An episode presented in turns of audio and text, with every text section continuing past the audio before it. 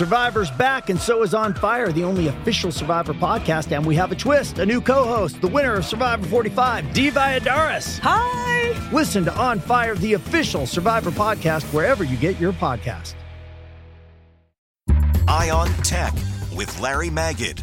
Facebook has a dilemma. On one hand, the company prides itself on allowing for free speech, which is why you'll find plenty of posts across the political spectrum. But the company has also pledged to obey local and state laws and to prevent the dissemination of any information that could harm people regarding COVID 19. And per that goal, the company is taking down posts that promote in person demonstrations, which could potentially violate state and local laws around social distancing. Facebook says that it's not about suppressing opinion as to when states should end their quarantine, but preventing people from promoting activities that can endanger public health and violate the law.